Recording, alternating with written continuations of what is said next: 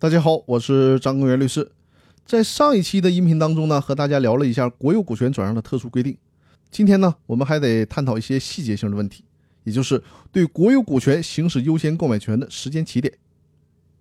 企业国有产权交易操作规则有这样的一个规定，就是企业国有产权交易操作规则。这个规则当中规定，转让方挂牌公告的时候，应该将有限责任公司的其他股东或者中外合资企业的合营他方是否放弃优先购买权予以公告。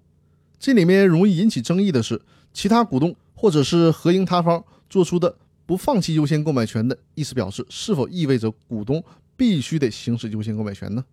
如果反悔了，是否需要承担反悔的损害赔偿责任呢？最高法院认为。优先购买权作为股东享有的法定权利，其行使优先购买权是在同等条件确定的情况下，而在挂牌的时候，国有股权还没有通过公开竞价程序形成确定的同等条件。所以说呢，即便是这个时候，优先购买权人没有放弃优先购买权，也就是说呢，他是具有进一步行使优先购买权的选择权的，不需要承担什么违约或者是赔偿责任。道理很简单。因为在公告的时候，其他股东呢只能选择是否行使优先购买权，但是究竟如何行使优先购买权，因为国有股还没有挂牌交易之前，这个价格是根本确定不下来的，所以说呢就不具备同等条件下行使优先购买权的条件。最高法院的公司法司法解释四第十九条规定了优先购买权的行使期间，